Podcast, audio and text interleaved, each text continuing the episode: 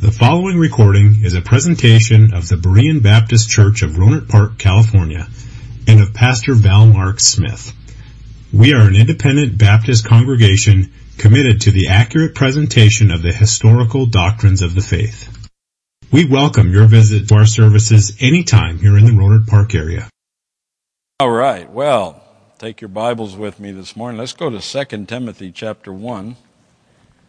We've been uh, going through a study on the grace of God, and it's a very vast subject, as I've stated before, and um, one that occupies a lot of time. Uh, we, I don't think we could teach everything there is to learn uh, from, from concerning the grace of God in one lifetime. And, uh, but we'll, we'll continue today. We're talking about the decrees of grace, and last week we, we talked about what a decree is. It's, it's a predetermined, uh, it's a predetermined result, uh, something that is, that is predetermined to take place. It's a, it's a, it's a pre-established uh, ordinance or law. And, and grace, God decreed certain things to happen, happen because of His grace. And we looked at some of those last week. We looked at, first, we said that God's grace has decreed that we are to be heirs of the glory of God, that we are joint heirs with Christ Jesus by virtue of our adoption into the family of God. We look, secondly, that grace has decreed that we are to live free from the law, not that we are above the law or that we are over the law, but we are free from the, free from the yoke of the law, and we are enabled by God's grace to obey the law and live by an even greater law, and that is the law of Christ. And then thirdly, we said, we saw that grace has decreed that we become profitable uh, for the work of God. We looked at the fact that prior to being saved, no matter what good we might do, it was not profitable to God. It was not pleasing to God. But now that we are saved, God's grace has made us, has enabled us, and empowered us to do the things that are pleasing unto God. So that we looked at those three last week. We're going to look at a couple more this week. Let's look at 2 Timothy chapter 1. I'll begin reading at verse number 6. Uh, Wherefore I put thee in remembrance that thou stir up the gift of God, which is in thee by the putting on of my hands. For God hath not given us the spirit of fear, but of power and of love and of a strong mind. Be not thou therefore ashamed of the testimony of our Lord, nor of me his prisoner, but be thou partaker of the afflictions of the gospel according to the power of God, who has saved us and called us with an holy calling, not according to our works, but according to his own purpose and grace, which was given us in Christ Jesus before the world began. Let's pray. Father, thank you for this time we have this morning. I pray that you would uh, give me clear thoughts as I speak today. Help me to say those things that would edify and, and strengthen us. And Lord, uh, may you be glorified and may you be magnified by all that we'll do today. Thank you for this time now. We ask you to bless it in Jesus' name. Amen. Fourthly, today I'd like to say that the grace of God has decreed that we are to continue in strength through Christ that we are to continue in strength through Christ. Now we're at 2 Timothy chapter 2. So let's look at uh, 2 Timothy, I'm sorry, let's look at chapter 2. And let's look at verse number 1. Thou therefore, my son, be strong in the grace that is in Christ Jesus, and the things that thou hast heard of me among many witnesses, the same commit thou to faithful men who shall be able to teach others also. Now look at verse 3. Thou therefore endure hardness as a good soldier of Jesus Christ.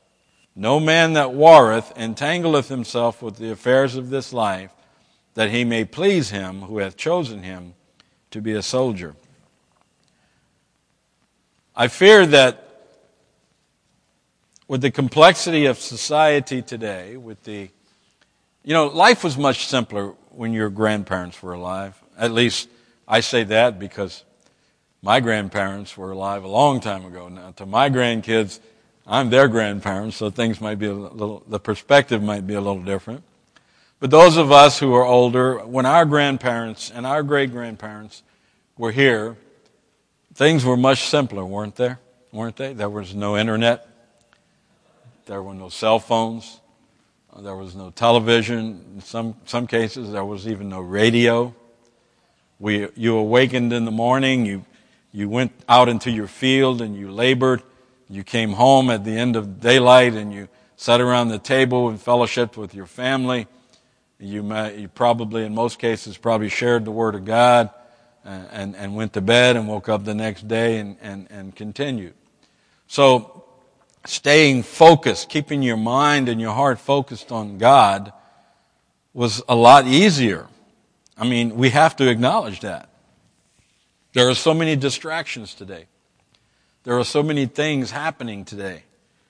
It becomes much more difficult for a person to wake up in the morning and immediately focus their heart and mind on the Lord when we have so many pressing things to deal with. And one of the things I think that has escaped the mind of believers is that we are at war. We are in a literal battle today. It's not a battle we can see. It's, it's not a battle where we hear bombs and, and we hear bullets whizzing by our head and, and things such as this. But there is a real battle taking place today in your heart. It is the Spirit of God battling the flesh and we are at war constantly. Your, your, your flesh and the spirit constantly are at war within you. And it's so easy to forget about that. And if we're not careful, we become overwhelmed by that. And we become discouraged. And we become despondent and we, we kind of just slip away from the Lord and say, What's, why even bother? I can't do this. And we fall back into the world and we fall back into sin. And, and if you think this morning as you sit here that you're above that, take heed, my friend. Take heed. Now, God's grace has decreed that we will, will, daily be able to renew our strength in Christ, that we constantly are able to, to strengthen our, our hearts and minds in our faith. We just read, and, and Paul wrote to Timothy, Thou therefore endure hardness as a good soldier of Jesus Christ. He tells us to be strong in the grace of Christ not, not in our own flesh, not in our own understanding, not in our own wisdom, but to be strong in the grace that has been given us by Christ Jesus. And then he, he, he compares this strength with that of a good soldier. How many of you here were soldiers? Raise your hand if you were a soldier, if you were in the military. Um, we were trained, weren't we? We were prepared. I went through combat training. And I was taught and I was trained and I was prepared to face the rigors of battle. Now, I was never in a physical battle and, and I've been told that all the training and all the preparation you can get cannot prepare you for the carnage of a battlefield. But we were trained, we were taught to be good soldiers.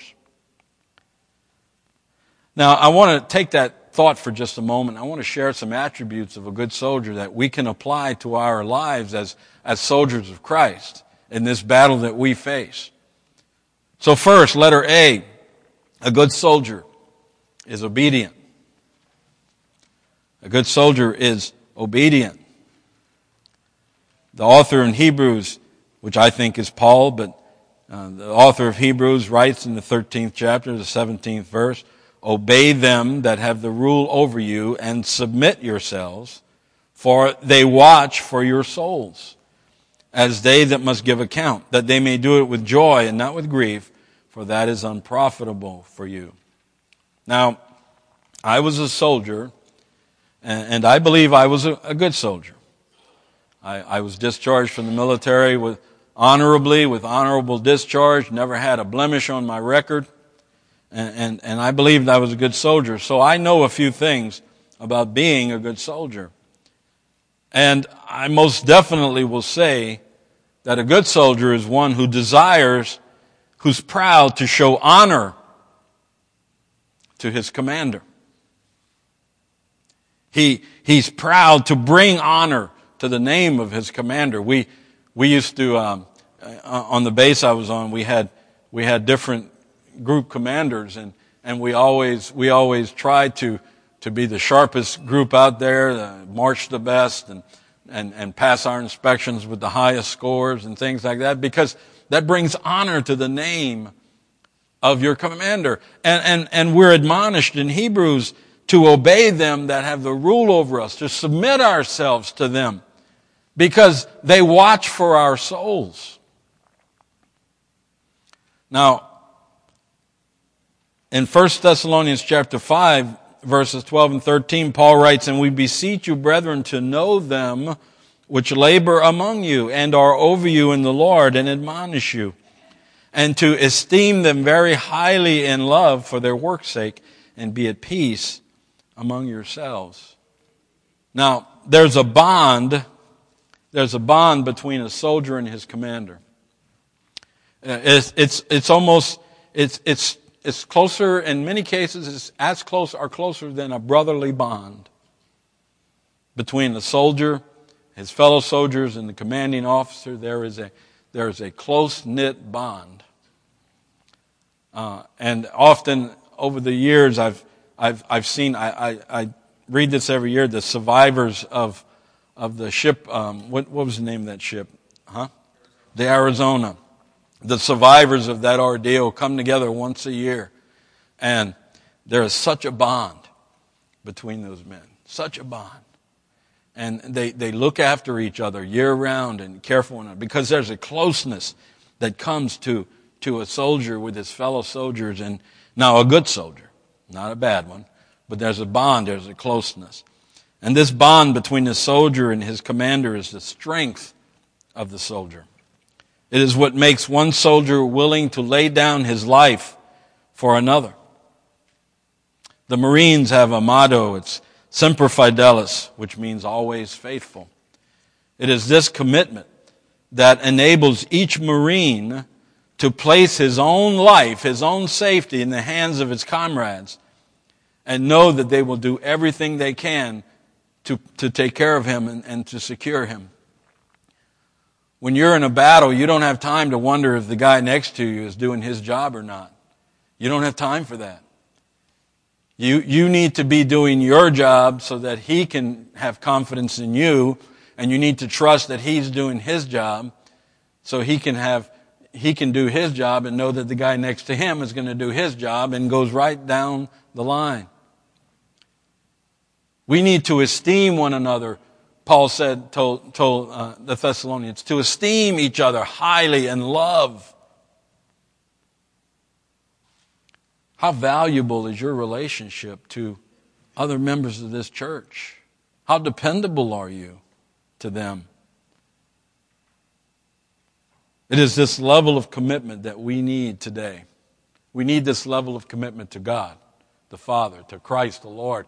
We need this level of commitment to our church. We need this level of commitment to one another.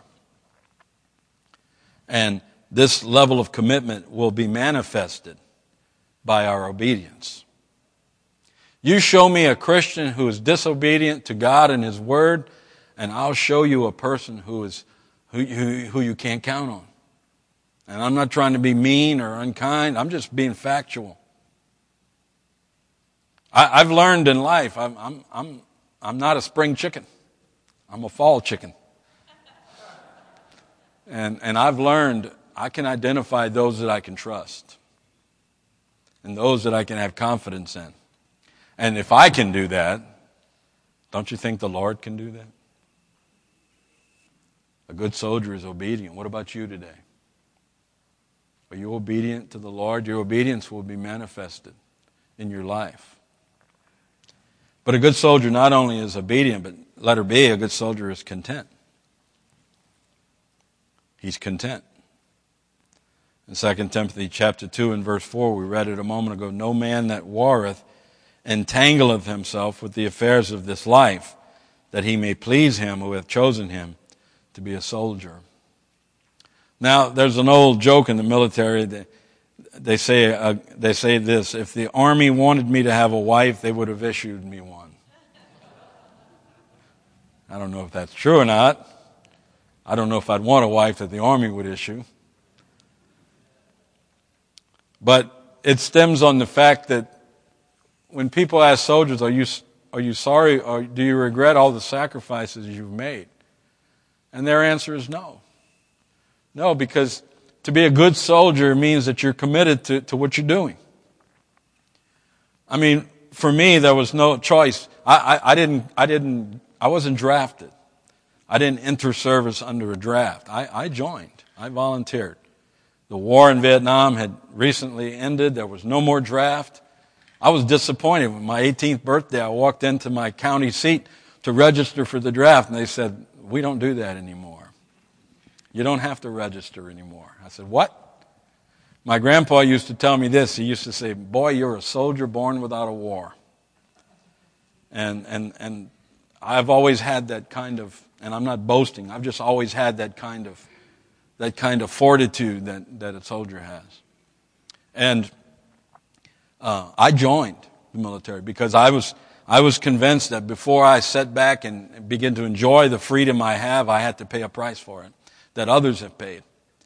And there's a contentment in a soldier's life. There's no regrets. People ask me, do you, do you, do you regret going through the military? What about boot camp? You know, you, I, I always tell them this. I, I, I value every moment in boot camp. I wouldn't want to go through it again, but I value, I value every one of them. And there's a contentment in the life of a soldier. A soldier's, a soldier's content. In, in 1 Timothy chapter 6, Paul tells us, but godliness with contentment is great gain. For we brought nothing into this world, and it is certain we can carry nothing out and having food and raiment, let us be therewith content. And we need to learn to be content with the things that God has given us. This is why so many Christians today are weak and failing. They're discontented, and their discontented hearts have weakened them through Christ. We, we have given ourselves over to the lust of the flesh, and, and this has led us to live a greedy and envious life. Paul learned to accept all things in his life. In Philippians chapter 4 and verse 11, he says, Not that I speak in respect of want, for I have learned in whatsoever state I am therewith to be content. Contentment is a wonderful gift. If you have the gift of contentment in your life, then thank God because it's a wonderful thing. Now, there's some things that hinder our, our, our contentment pride, we get the, we get the feeling that we deserve better than we have. Selfishness. We don't want to share what we have or, or we want what everybody else has. And these things, these things will destroy your contentment. And, and Paul reminded us just a moment ago, I read it, he said, we brought nothing into this world. And it is certain we can carry nothing out. I heard it once said this way, we came into this world naked and screaming and that's the way we're going out. And we have nothing from this life that we can take with us. So why do we try to amass all these things? Solomon said, all the things that you gather and collect, someone else will enjoy them.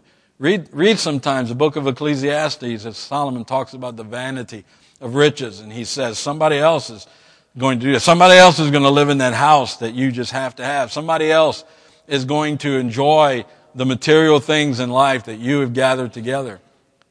Now, it's, it's good perhaps as a parent to leave something to your children. That's, that's a good thing. To help your children in their future and have an inheritance to give. But we shouldn't live for those things. And that, that drive to, to have more and bigger and greater causes people to, to turn away from God to chase after dreams or visions or hopes. My wife has a, a little plaque in our bathroom. I see it every morning. I read this every morning. It, go, it's, it's, it states this Lord, grant me the contentment to accept the things I cannot change, the courage to change the things I can and the wisdom to know the difference. And I, I think that's what we need today. Listen, as God's children, if, if there's something we can do about a situation in our life, then we should do it. We shouldn't be lazy. We shouldn't be, we shouldn't be a coward. If, if something needs to be done, we should do it. But you need to learn that the things you can't control and you can't change, you need to just be content and let them go. I don't worry about things I can't change.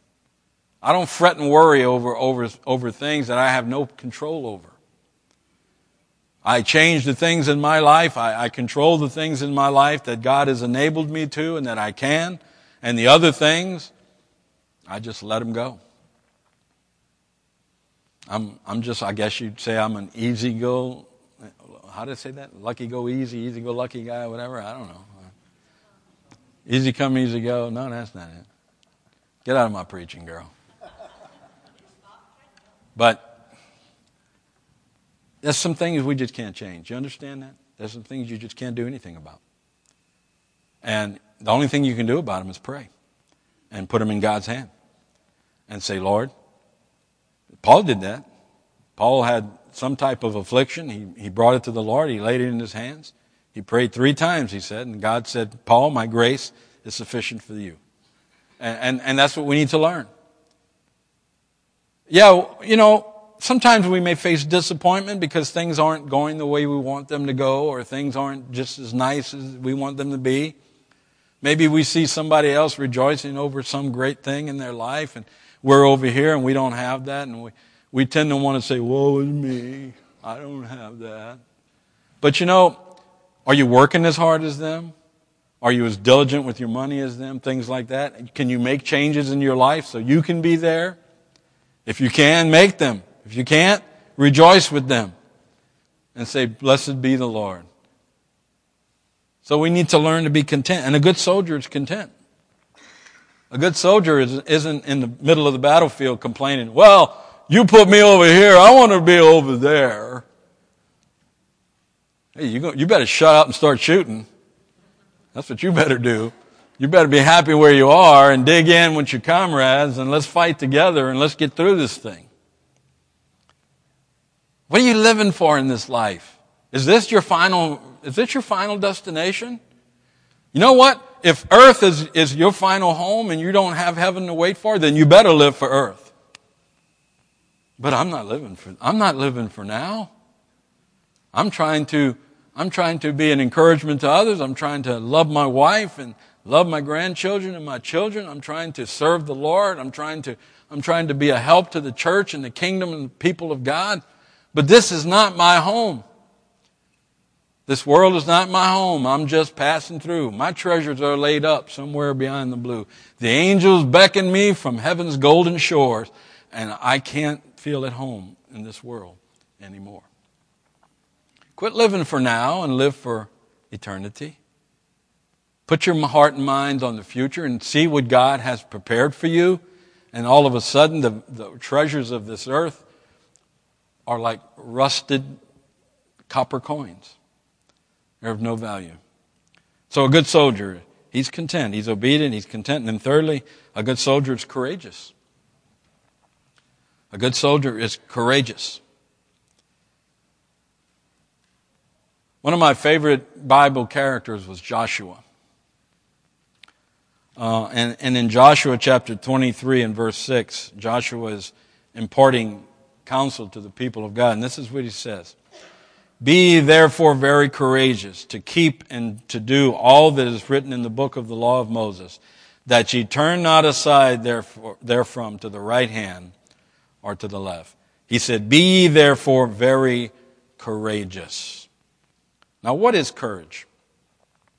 Courage is defined as that quality of mind which enables men to face danger and difficulties with firmness or without fear or depression of spirits. That's, the, that's Webster's definition of courage. Courage is not an act of ba- bravery based upon a certain result. It doesn't take courage to, to do something if you know you're going to survive. If you know you're going to be safe. It doesn't take courage. Courage is bravery and steadfastness in the face of adversity when there is no assurance of victory. That's, that's courage. It is an act of bravery based upon principles and not consequences. We have some, some examples in the Bible. Shadrach, Meshach, and Abednego. We don't have time to turn to it in Daniel chapter 3. You can read it later. But the king built an idol to himself. It, stood 90 feet tall.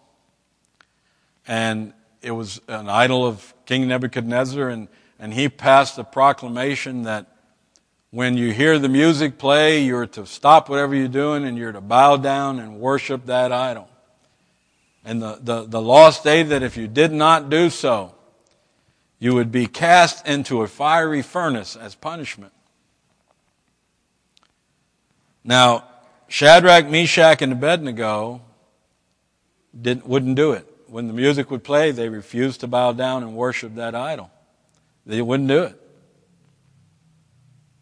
And they had no guarantee that what the, what the consequences were going to be.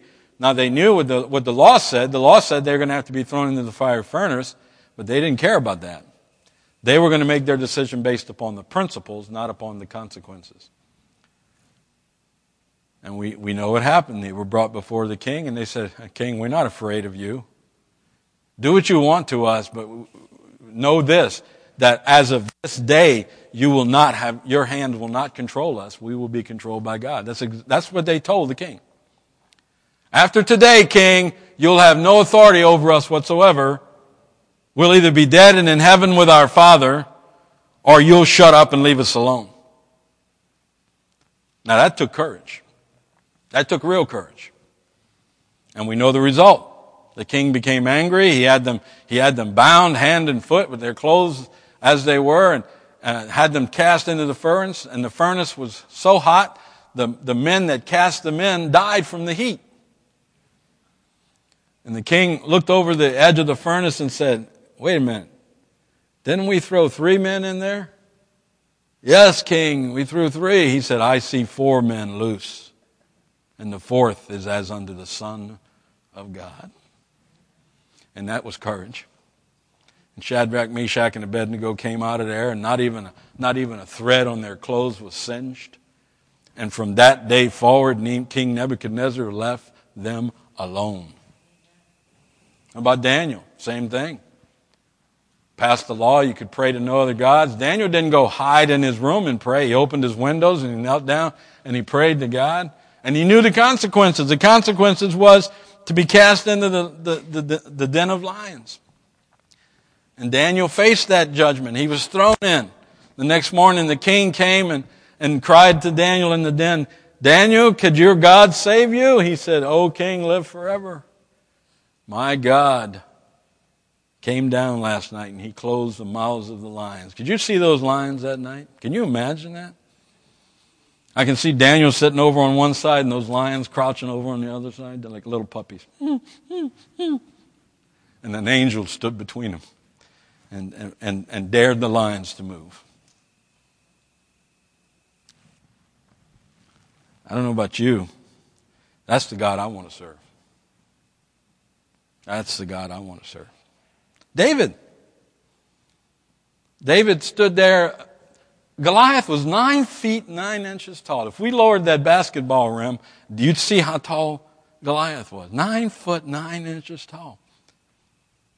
His helmet weighed 26 pounds. His shield was so big that he had a guy walking in front of him carrying his shield. His, his spear was the size of a weaver's beam, which is the size of a three inch fence post, eight foot long. David stood in front of him with a, with a staff and a, a bag of stones. And he shook his little teenage finger at him and said, This day the birds are going to eat your flesh took courage. Here are the last words of the great American patriot, Captain Nathan Hale, as he was hanged by the British Army on September 22, 1776, at the age of 21, he stated this I regret that I have but one life to give for my country. You see, a good soldier is courageous. So, how much today are you willing to pay to honor, worship, and serve God? And the grace of God has decreed that you and I should continue in strength through Christ our Lord. We've been given all that we need to be that good soldier. And it's up to us to use what God has given us. Grace has been de- decreed to us, has given us, made us heirs of glory, to live free from the law, uh, to be profitable for the work of the Lord, to continue in strength of Christ, and then fifthly, to grow in wisdom. Peter wrote in 2 Peter chapter 3, but grow in grace and in the knowledge of our Lord and Savior Jesus Christ. To him be both be, be glory both now and forever.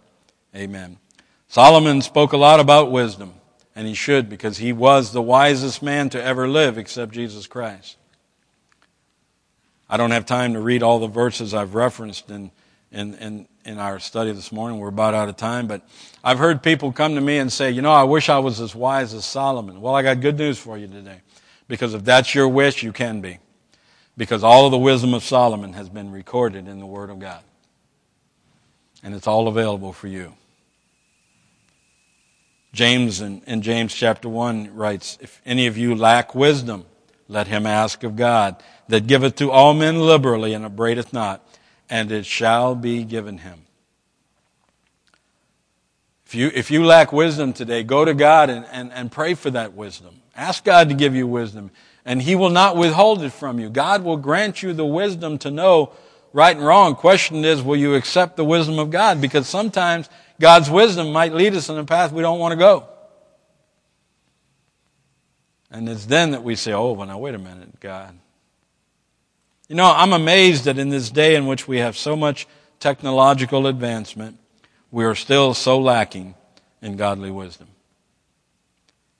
Maybe it's what, as James stated in James chapter 4, verses 1 through 3. He writes, From whence come wars and fightings among you? Come they not hence, even of your own lust, that war in your members? Ye lust and have not, ye kill and desire to have and cannot obtain. You fight and war, yet ye have not, because ye ask not. Ye ask and receive not, because ye ask amiss that you may consume it upon your lusts. Maybe that's the problem. We're selfish. We're lustful. When we come to God and pray, we're not coming to God to pray for His glory, for His will, for His benefit. We're coming to Him to pray for ourselves, for our, for our own wants, our own needs, our own desires. And God knows our heart and He sees, He sees into our hearts and He says, wait a minute. You don't want this answered prayer for me. You want this answered prayer for you. You want to consume this upon your own lust. You, you're not seeking my glory. You're not, you're not trying to, to glorify me. Grace has decreed that we should grow in wisdom.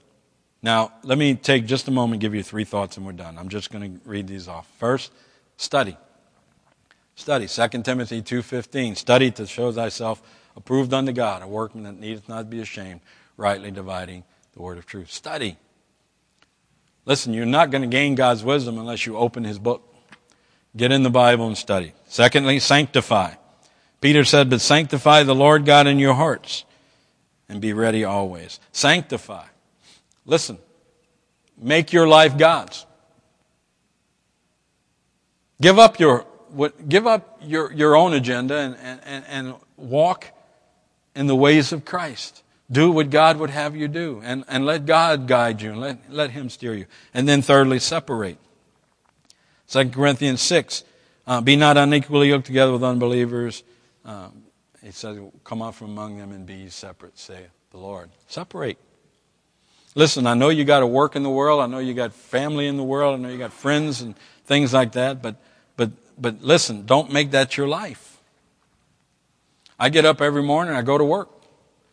And I, I, come home at the end of the day and I look forward to coming home because it's then that I can, I can be with my family. It's then that I can, that I can get in the Word of God. It's then that I can serve the Lord. We're in the world, but we shouldn't be of the world. Amen? Separate. Study, sanctify, separate, and we'll grow in God's wisdom. All right, folks, i am out of time. I have to stop. Thank you for being here this morning. Have a great day, and you're dismissed. Thank you for listening to this presentation of the Berean Baptist Church of Rohnert Park, California. If you would like further information about our church, please feel free to call us at area code 707-584-7275 or write to us at Berean Baptist Church, 6298 Country Club Drive, Rohnert Park, California, 94928. Additionally, you may visit us on the World Wide Web at www.bbaptist.org.